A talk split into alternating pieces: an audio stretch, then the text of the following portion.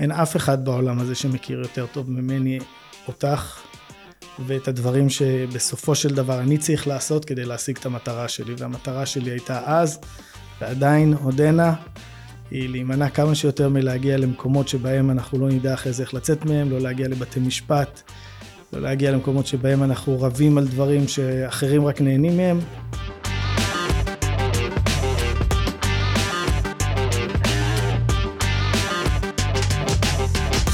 טוב, אז uh, ברוכים הבאים לפרק נוסף של פנויה מחדש, החיים אחרי הגירושים.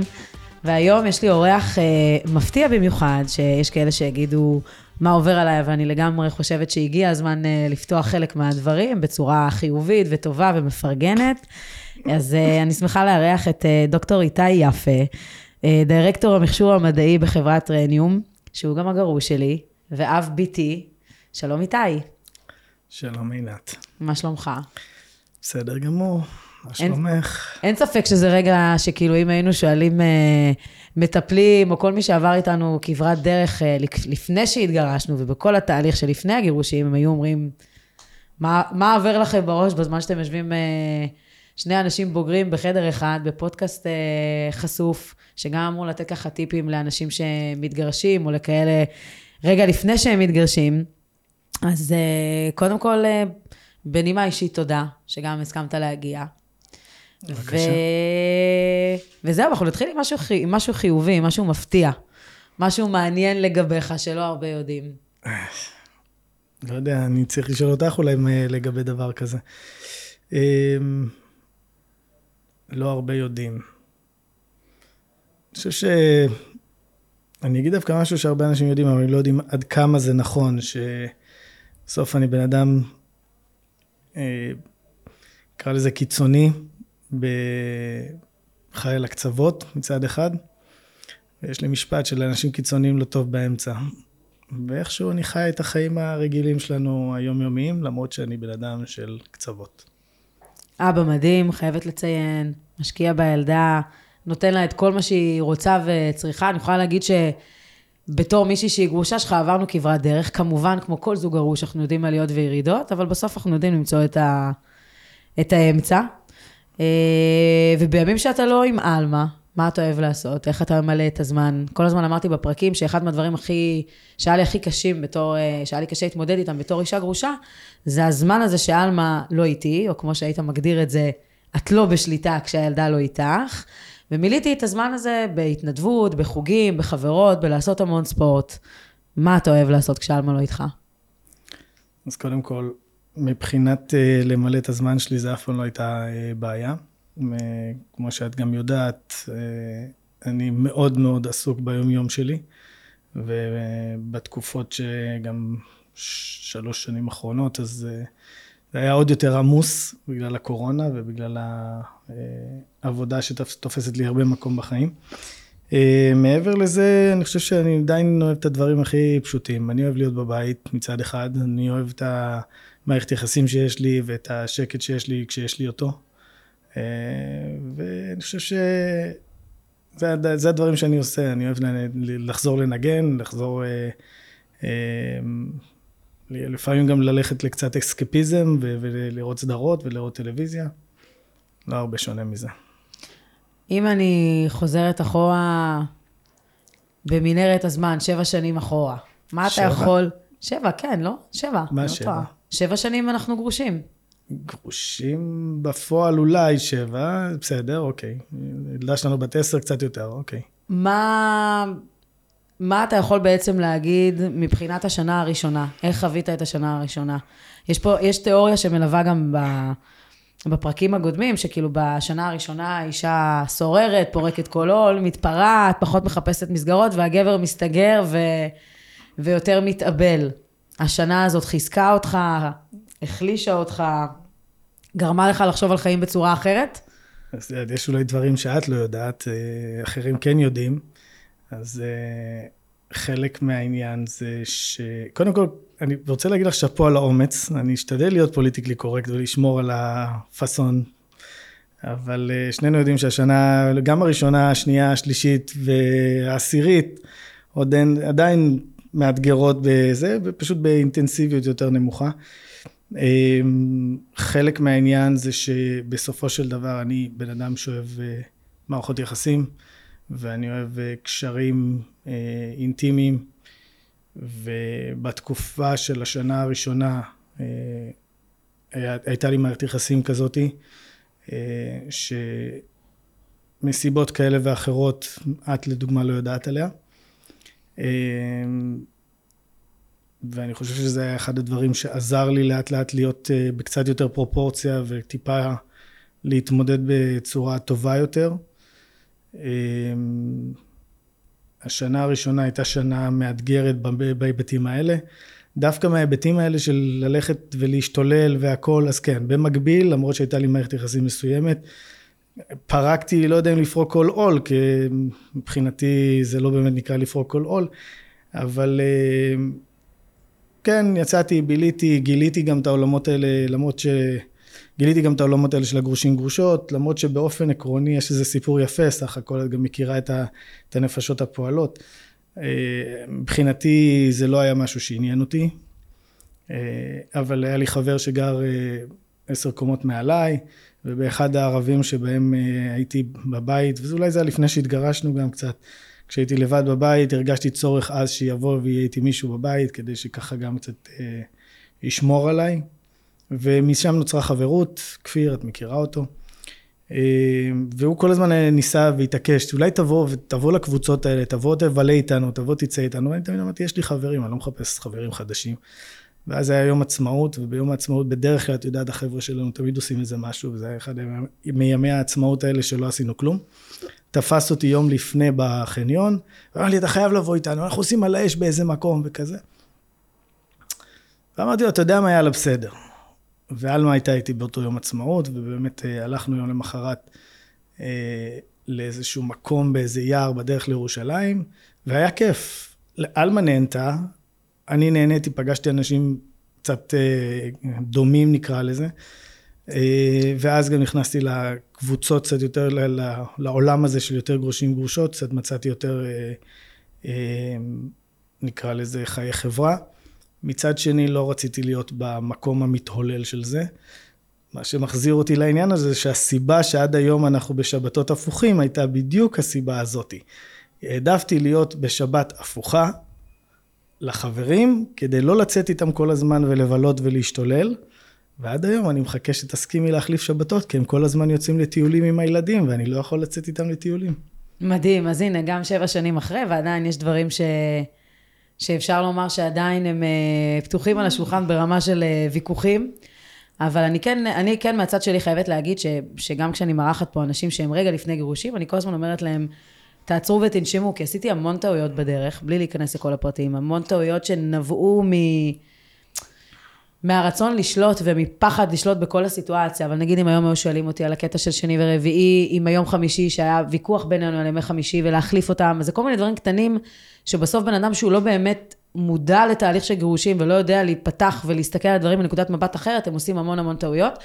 וזאת המטרה הראשונה שבעצם של הפודקאסט הזה, שבעצם מי שיקשיב לפודקאסט, אישה, גבר, ווטאבר, מי שזה לא יהיה, יעצור רגע וינשום, כי אני יודעת שבדיעבד על דברים שהתעקשתי פעם, היום לא הייתי מתעקשת עליהם בשום צורה שהיא, אלא הייתי פותחת אותם ברמה של אה, הדדיות ו- ולהיות פתוחה לשמוע את השינויים וההצעות. אז זה עדיין, עדיין פתוח השולחן מבחינת השבתות, אבל כולנו יודעים שבעצם להחליף שבתות זה משהו שהוא יחסית אה, קשה ומורכב, כי יש פה כמה פרמטרים. הייתה פרסומת פעם אה, לאיידס. נכון. והפרסומת הזאת, הפרסומת הייתה אולי החבר של החבר של החבר. אני תמיד צוחק על העניין הזה שבגרושים גרושות, הגרוש של הגרושה, של הבן זוג, של הבת זוג, של זה, מישהו מהם חי עם איזה גרושה או גרוש... אה, שלא יסכים להחליף. שלא מסכימים להחליף, וזה אחד, אחד מהאתגרים.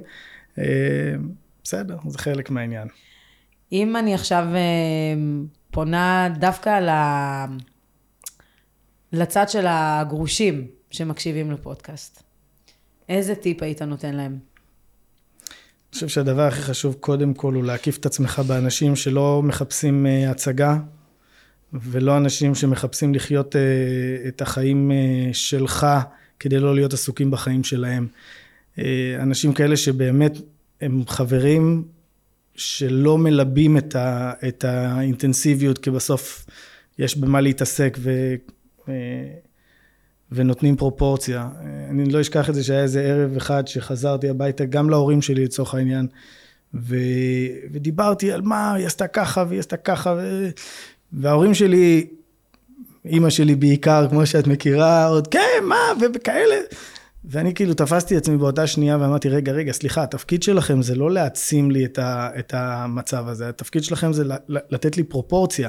כי אני בתוך הסערת רגשות ואני בחוסר פרופורציה ואני כרגע עכשיו רואה את הדברים בצורה אה, אמוציונלית. ואני חושב שזה הדבר הכי חשוב גם עם החברים מסביב. ואני רוצה להגיד בהקשר הזה שהתברכתי בחברים טובים שלאורך השנים עזרו, אם זה היה אה, הרשקוביץ, חבר ש, שכל יום היה מתקשר אליי פעמיים ביום, שלוש פעמים ביום, ויפה תזכור את הדברים החשובים, תזכור את המטרות, תנטרל את הכעסים. ואם זה בסופו של דבר גם, ה, אה, בין אם זה אה, הזוגיות נקרא לזה, או מערכת היחסים שהייתה לי בתקופה ההיא, וגם אחרי זה מערכת היחסים שיש לי היום, שמאפשרת לראות את הדברים עם המון פרופורציה. אז העצה הכי טובה שאפשר לתת למתגרשים זה תקיפו את עצמכם באנשים שבאמת רואים אתכם ומסוגלים לתת לכם עצות ולהיות ההפוך לצד הרגשי אה, ולא את אלה שמלבים ומלבים את הכעס, מלבים, מלבים את, ה, את האינטריגות ואת הסכסוכים כי הם פשוט נהנים מההצגה. יש לך חברים אה, נגיד מהמעגל הקרוב רחוק שעברו גירושים, ואתה מוצא את עצמך במקום של אה, לתת להם גם טיפים וגם לחזק, או לסירוגין אה, למנוע מהם להתגרש? כאילו זה, זה, זה קיים? פחות, אני לא מתיימר, קודם כל, אני לא מתיימר לתת עצות, אני לא מתיימר אם לא שואלים. זאת אומרת, אם יש משהו ש... ככה גם למדתי לאורך התהליך הזה, זה שלא צריך נתינה שלו לצורך, את מכירה את המונח ואני מניח, אה, ולכן אני פחות עסוק בחיים של אחרים, אני יודע שכל זוג, בכל אה, מערכת יחסים, כל בן אדם, יש לו את הדברים שלו, את האתגרים שלו, אה, אני לא נוטה להיות זה שבא ומתערב, ובעיקר העצות כשאני נפגש עם אנשים כאלו או אחרים שנמצאים בתוך הסיטואציה, מה שאני מנסה להגיד להם זה אותו דבר שאמרתי לעצמי בזמנו איתך, אין אף אחד בעולם הזה שמכיר יותר טוב ממני אותך ואת הדברים שבסופו של דבר אני צריך לעשות כדי להשיג את המטרה שלי, והמטרה שלי הייתה אז ועדיין עודנה היא להימנע כמה שיותר מלהגיע למקומות שבהם אנחנו לא נדע אחרי זה איך לצאת מהם, לא להגיע לבתי משפט, לא להגיע למקומות שבהם אנחנו רבים על דברים שאחרים רק נהנים מהם. ואני מסתכל על זה כעל הצגה, אני נותן עצה שאומרת, תבנה את התסריט, תשתמש בכל האנשים שאתה מרגיש שיכולים לעזור לך להשיג את המטרות, ו... וזהו, ולהימנע להימנע מה... מלהיכנס למקומות שאחרי זה עורכי דין ודברים כאלה, הם כולם נהנים בסופו, בסופו של דבר מהסבל של זוגות שמגיעים למקום באופן מצער, במקום שהוא אה, לא טוב בחיים. למרות שאני יודעת מה, מה תהיה התשובה, אבל אם היית מתחיל הכל מההתחלה, היית עושה משהו שונה? ברור לכולם. ברור. וגם יודעים מה הדעה שלך לגבי מוסד הנישואים, ובכלל באופן כללי, אבל אתה חושב שזה, שזה מה שבעצם שבר בסופו של דבר? זאת אומרת, אם היום בני זוג, יש להם זוגיות טובה, והם רצים להתחתן, זה משהו שירים אותם או משהו שיוריד אותם? זאת אומרת, איך אתה מסתכל על זה במובן הזה, וגם לאור העובדה, ישבו פה שתי הקלטות לפניך, ישבה עורכת דין שאמרה שאם פעם היו אומרים שכל זוג שלישי מתגרש, היום זה כל זוג שני מתגרש, והאחוזים קרובים ל-47 נקודה משהו מבחינת הנתונים. וזה ימשיך ויגדל, והמוסד הזה הוא אנרכוניסטי, הוא איבד, אין לו, אין, לו, אין לו תוחלת, אין לו זכות קיום בעולם שאנחנו חיים בו, מסיבה מאוד uh, פשוטה.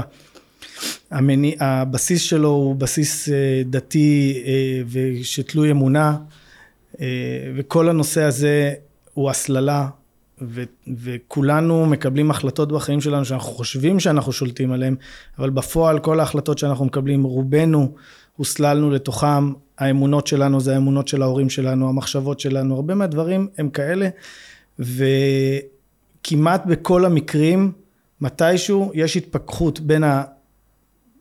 דברים שאמרו לנו, שחשבנו שככה צריך להיות, והם יהיו דברים שיסבו לנו אושר, או יהיו נכונים עבורנו, לבין המציאות. זה פשוט לא עובד. המציאות היא שזוגות שטוב להם אחד עם השנייה, או אחד, באמת טוב להם ביחד, במערכות יחסים שהם באיזשהו מקום אה, באמת מבוססות על חברות ופתיחות ואמון, הבסיס הוא, אה, הוא כזה שלא דורש איזשהו מנגנון אה, שיוכל לכפות דברים, הוא לא דורש בעיניי לפחות איזושהי סימבוליות בסוף כשיש לך משהו טוב אתה לא צריך ללכת איתו החוצה אתה לא צריך את הגושפנקה של אף אחד ואתה לא צריך את השני הזיקים הכי קטנים בעולם ובטח שאתה לא צריך את הרבנות שאחרי זה תכפה ברור, עליך דברים. ברור אבל היה לך מודל בבית של אה, אבא ואימא נשואים ואחים שנשואים אז כאילו זה באיזשהו מקום לא נתן לך חומר למחשבה שכאילו אני יוצא דופן אני שונה אני נכשלתי אני אני חושב שאם יש משהו שאני מבין היום זה שגם ההחלטה בסופו של דבר להתחתן הייתה כדי לרצות ולא החלטה שהייתה, שאני האמנתי בה או מוסד שאני האמנתי בו מלכתחילה. יש דברים שאני יודע על עצמי מגיל קטן, גדלתי בצורה מסוימת עם המון הבנה בראייה לאחור שהתפיסת עולם שלי והמחשבות שלי והחשיבה שלי הן שונות. ניסיתי לחשוב שאם אני אעשה את כל הדברים שכולם אומרים שאתה צריך לעשות, יהיה לי טוב בחיים. אם יש משהו אחד שאני מבין היום, זה שאני בסדר וכולם מטומטמים. כי מה? כי אתה כאילו, כי, כי כאילו קמת צריך, מהמוסד הזה והחלטת... זה לא קשור למוסד, כי בן אדם צריך, הדברים שאנחנו יודעים ומרגישים בפנים, זה שאמרו לנו אחרת, מה שאנחנו יודעים ומרגישים בפנים זה מה שנכון לנו.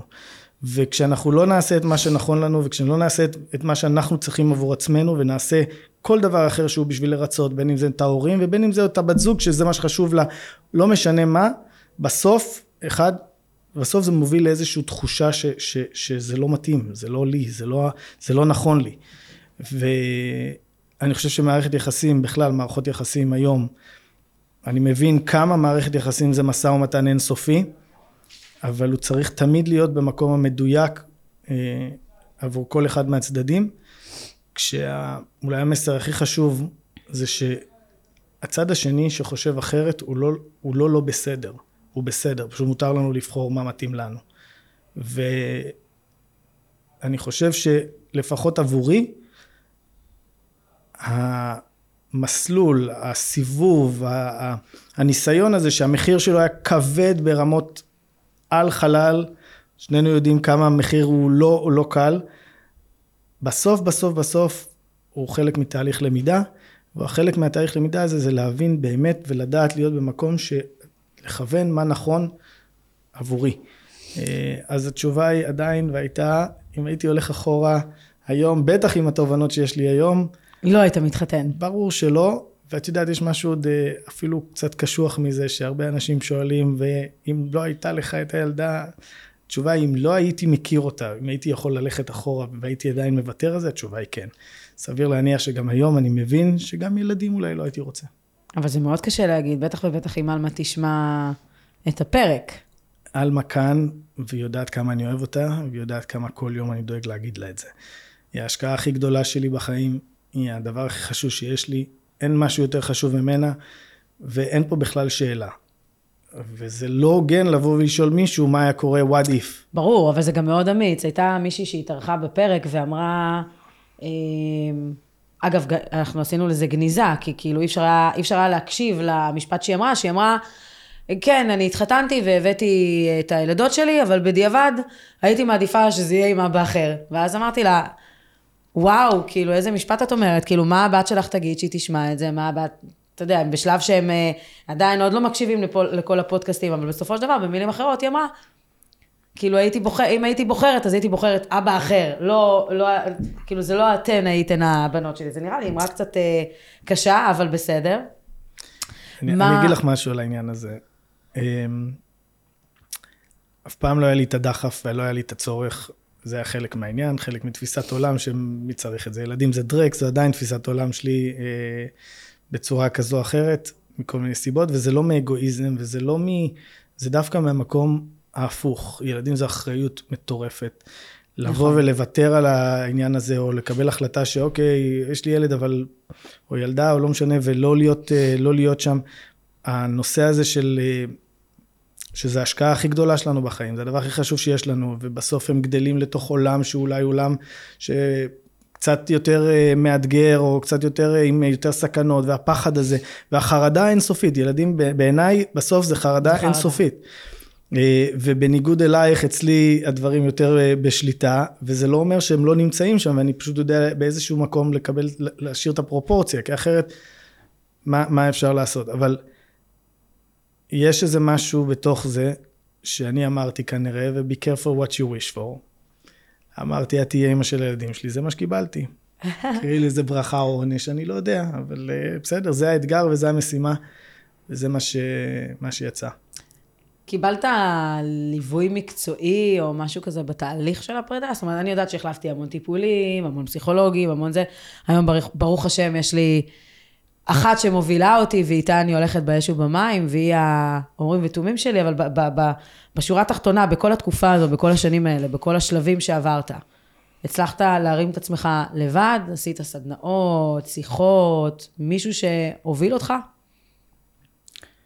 אמ, התשובה היא כן, קודם כל, את גם יודעת, כי בעצם, כמו תמיד, זה התחיל מהרצון שלך להביא אותי לאיזשהו מפגש כדי להשיג את המטרות שלך, ובסופו של דבר, it backfired.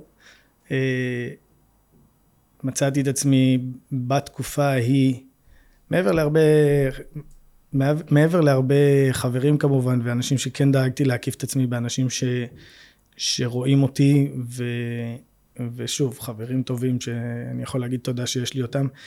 אה, האמת שהתברכת. ב...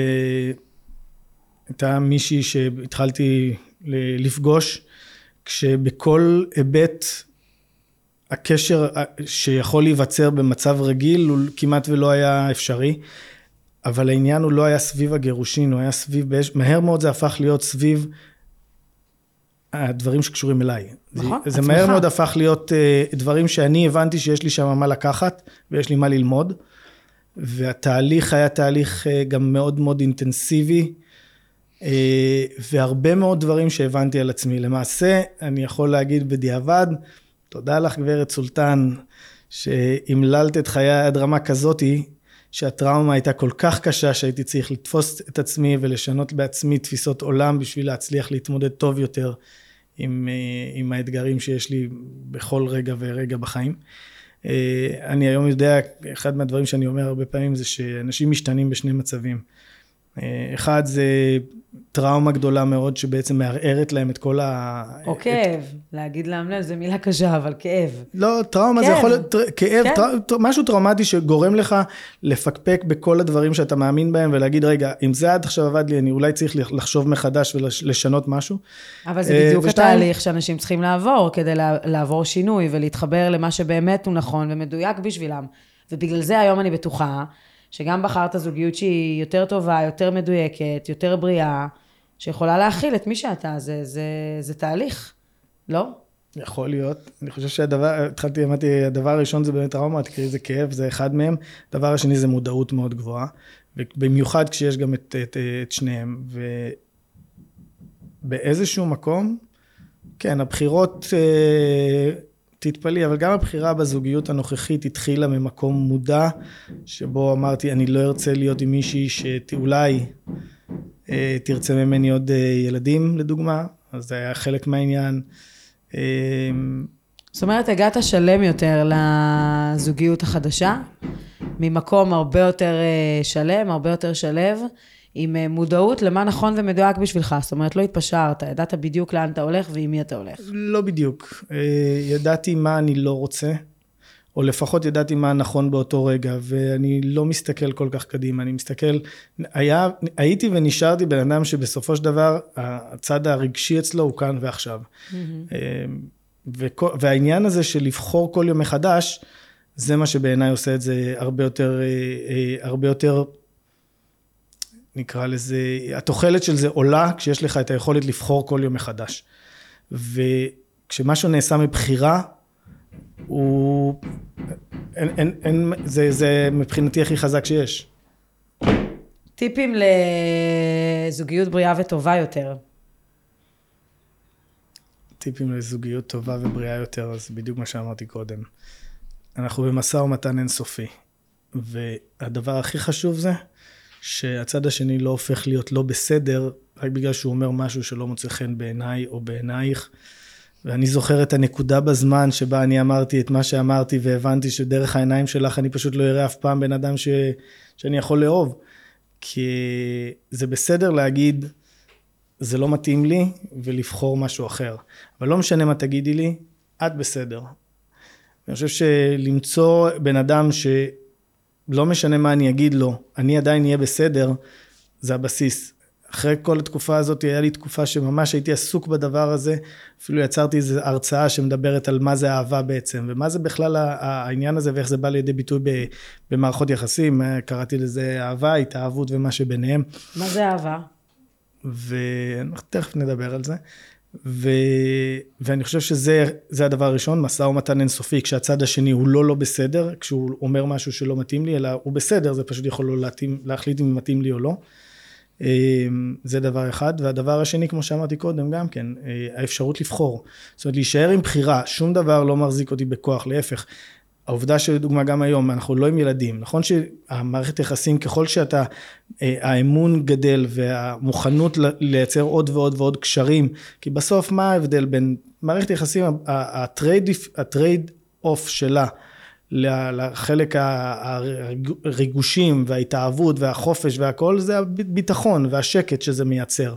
הרי אף אחד לא נשאר אה, אה, עם פרפרים בבטן עד, עד גיל 200. אבל מצד שני הביטחון, השקט, דרך העיניים של מישהו אחר לראות משהו שאתה רוצה לראות, אני חושב שזה זה, זה הבסיס. אה, זה העצה הכי טובה, אני יכול לתת, העצה הכי טובה שאני יכול לתת זה פשוט לבחור ולזכור שלא משנה מה הצד השני אומר, זה לא הופך אותו ללא בסדר, אבל יש, יש לך, לי, לכל אחד את הזכות לבחור אם זה מתאים או לא. אוקיי, okay. ועדיין אני חוזרת לאותה שאלה, מה זה אהבה בשבילך? קצת יותר מורכב, את מוזמנת לבוא להרצאה שלי ש... הוא נותן לי קונטרה ל... אני אגיד את זה ככה, אני אספר סיפור, כי אני למדתי שספר סיפורים זה עובד יופי. אמ, היינו באיזשהו אירוע דווקא של גרושים גרושות אה, כזה, זה ארוחת ערב, לא זוכר מה זה, ו... והיה שם איזה אחד הילדים של אחת החברות, והוא אמר לה משפט כמו, אני אוהב אותך, את גורמת לי להרגיש טוב.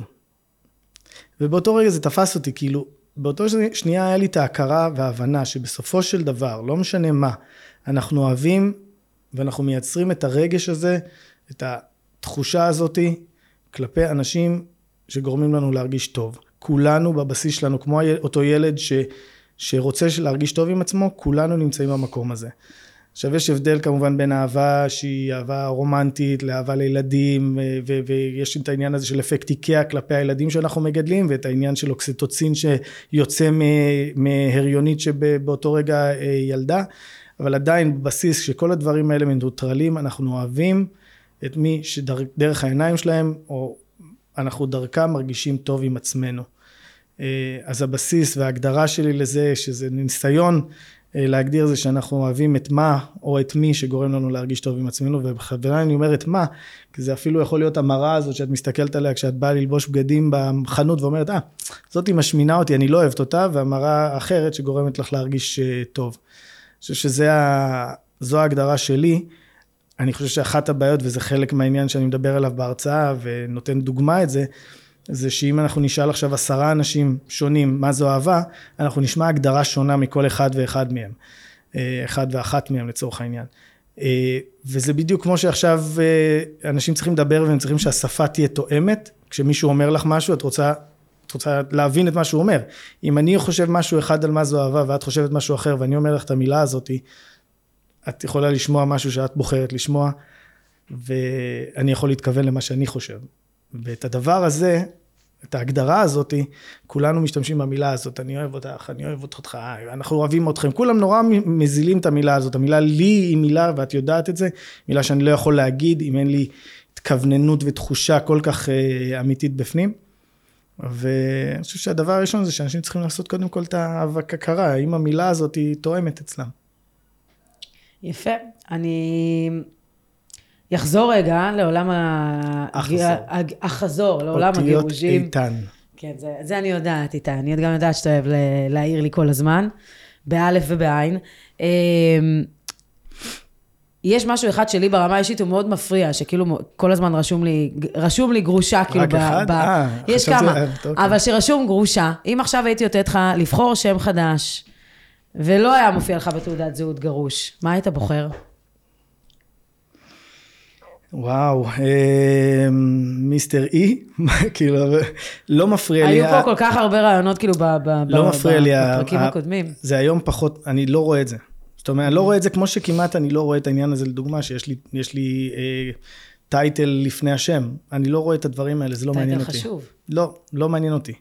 לא רואה את זה, אני רואה אנשים, אני רואה בני אדם, אני לא סובל קבוצות, אני לא סובל, לא סובל זה מילה קשה, אבל בסוף המציאות מראה שהנה גם עכשיו את ואני יכולים לשבת פה ולדבר בקונסטלציה כזו או אחרת, וכשזה בא בקונסטלציות אחרות אנשים לא יכולים, כל אחד עסוק בכל מיני, לא יודע, אני, לא מעניין אותי הטייטלים, יש משפט שאני אוהב להגיד הרבה פעמים בזמן האחרון לכל מיני אנשים, בגיל 20 אתה עסוק כל הזמן במה אנשים חושבים עליך, בגיל 40 אתה כבר לא עסוק במה אנשים חושבים עליך, בגיל 60 אתה מבין שאנשים לא חושבים עליך.